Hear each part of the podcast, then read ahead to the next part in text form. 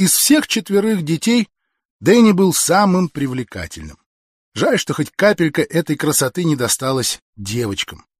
Уитшенковские прямые волосы, узкие пронзительно-голубые глаза, точеные черты. Кожа, правда, чуть темнее, не такая белоснежная, как у других в семье, зато телосложение намного лучше. Остальные просто мешки с костями да шишками. И все же что-то в лице Дэнни, некая неровность, неправильность, асимметрия мешала назвать его настоящим красавцем. Комплименты его внешности делались всегда с запозданием, удивленно, так будто люди поражались собственной редкой наблюдательности. Он родился третьим. Аманде уже исполнилось девять, Джинни пять. Старшие сестры, вероятно, для мальчика это тяжело, унизительно, угнетает. Девчонки бывали жутко самоуверенны, особенно командирша Аманда. Но от нее Дэнни, как правило, отмахивался, а с маленькой хулиганкой Джинни обращался почти нежно. Так что проблема не в них, нет. Но вот Стэм... Он появился, когда Дэнни было четыре. Это действительно могло оказать влияние. Стэм ведь хороший от природы. Встречаются порой такие дети, послушные, добрые, ласковые. Причем сами по себе, ненатужно, без усилий. Не то чтобы Дэнни был плохим. Ничего похожего. Часто он поступал куда благороднее, чем остальные трое вместе взяты. Например, когда у Джинни умерла любимая кошка, он обменял свой новый велосипед на котенка. Он не дрался, не задирался, не закатывал истерик, но до того скрытный. А иногда вдруг ужасно упрямый, необъяснимо ни с того ни с сего. Напыжится весь, уйдет в себя, и никому с ним не сладить. Он как будто скандалил сам с собой, направлял злость внутрь себя и потому ожесточался леденел. Ред в таких случаях возмущенно всплескивал руками и удалялся. Но Эбби не могла бросить сына наедине с бедой. Она считала, что обязана вытащить его из этого состояния. Она хотела счастья всем своим близким. Однажды в магазине, Дэнни в то время почему-то увлекся фанком, по радио вдруг заиграли приятные вибрации. Любимая песня Эбби. Она всегда говорила, что выбирает ее для своих похорон. И Эбби затанцевала.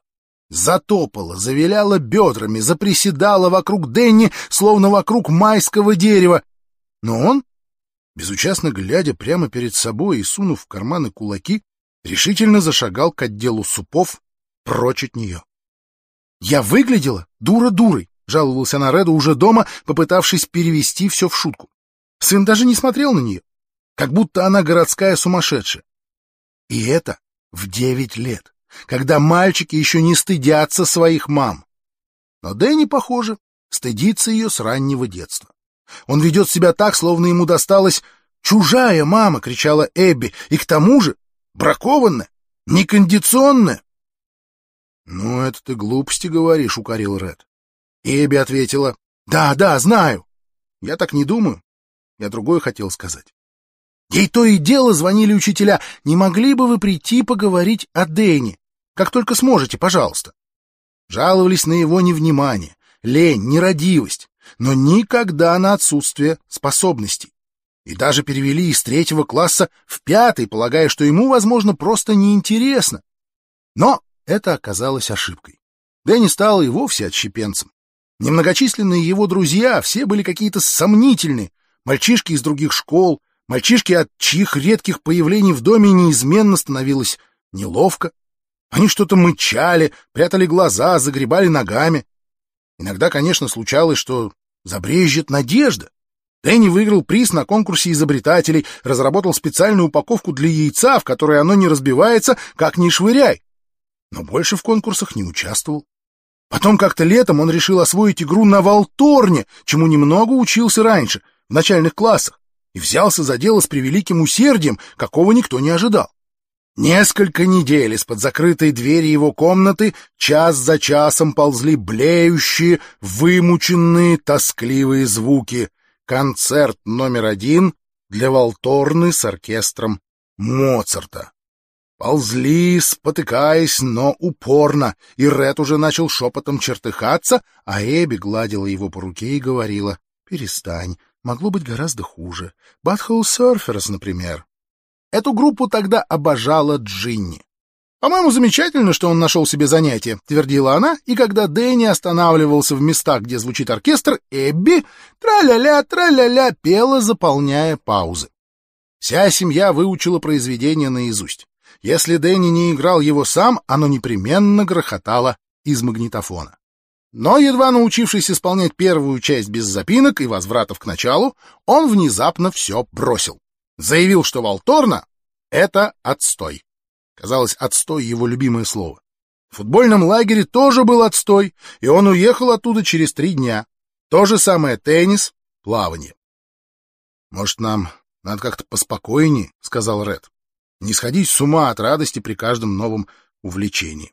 Но Эбби воскликнула, «Мы же родители! Родители обязаны радоваться за детей!» Дэнни ревностно, словно государственный секрет охранял собственную личную жизнь, зато постоянно лез в чужие дела. От него ничто не могло укрыться. Он читал дневники сестры дела клиентов матери. В ящиках его стола с виду царил порядок, но только с виду. В глубине таилось черт знает что. Потом он стал подростком, и началось. Выпивка, курево, прогулы, травка, если не хуже. К дому периодически подъезжали раздолбанные машины, и не весь кто сигналил и орал оттуда «Эй, гондон!» Дважды Дэнни угодил в полицию. Езда без прав, фальшивое удостоверение личности. Одевался он неряшливо, но это не был обычный тинейджерский гранж. Нет, куда хлеще. Стариковские пальто с блошиных рынков, мешковатые, заскорузлые твидовые штаны, кеды, скрепленные изолентой. Он не мыл голову, сальные волосы висели веревками и пахло от него, как от целого шкафа нестиранной одежды. Продяга, одним словом. Ирония судьбы говорила Эбби Реду, чтобы такой ребенок родился в семье Уитшинг, семье всем на зависть. Мы же настоящий клан, единый, дружный, да попросту уникальный. А Дэнни отирается у нас по углам приемышем. Тогда уже оба сына работали на полставки Уитшинг Construction. Дэнни прекрасно во всем разбирался, но с клиентами вести себя не умел. Как-то раз одной женщине, накокетливая «Боюсь, я вам разонравлюсь, если признаюсь, что передумала насчет цвета», он ответил. «А с чего вы взяли, что вообще мне нравились?» Зато Стэм был и услужлив с клиентами, и крайне усерден. Оставался допоздна, проявлял заинтересованность, выпрашивал новые поручения. Что-нибудь с деревом умолял он, ему нравилось обрабатывать древесину. Энни взял манеру разговаривать с надменной, усмешливой снисходительностью. «Держи, мой мальчик!» — ронял он, когда Стэм просил спортивный раздел газеты, или «Как скажете, Эбигейл!» На знаменитых сиротских обедах Эбби, где собирались всякие маргиналы, одиночки, неудачники, куртуазное поведение Дэнни сначала всех очаровывало, но потом становилось оскорбительным. «Пожалуйста, я настаиваю», — сказал он как-то миссис Меллон. «Возьмите мой стул. Он выдержит ваш вес». Миссис Меллон, стильная разведенка, безмерно гордившаяся своей необычайной худобой, вскричала. «А... но...» — однако Дэнни перебил. «Ваш стул, пожалуй, для вас хрупок». Родителям, дабы не усугубить ситуацию, только и осталось, что промолчать. Или вот еще случай с Биджей Отри, неопрятной блондинкой, чей хриплый смех напоминал воронье карканье, от которого окружающих просто передергивало. Дэнни все пасхальное воскресенье напролет жеманно восхищался. Ах, колокольчик! Но Биджей дама не промах, в конце концов рыкнула. «Отвяжись, малютка!» Ред потом устроил Дэнни взбучку.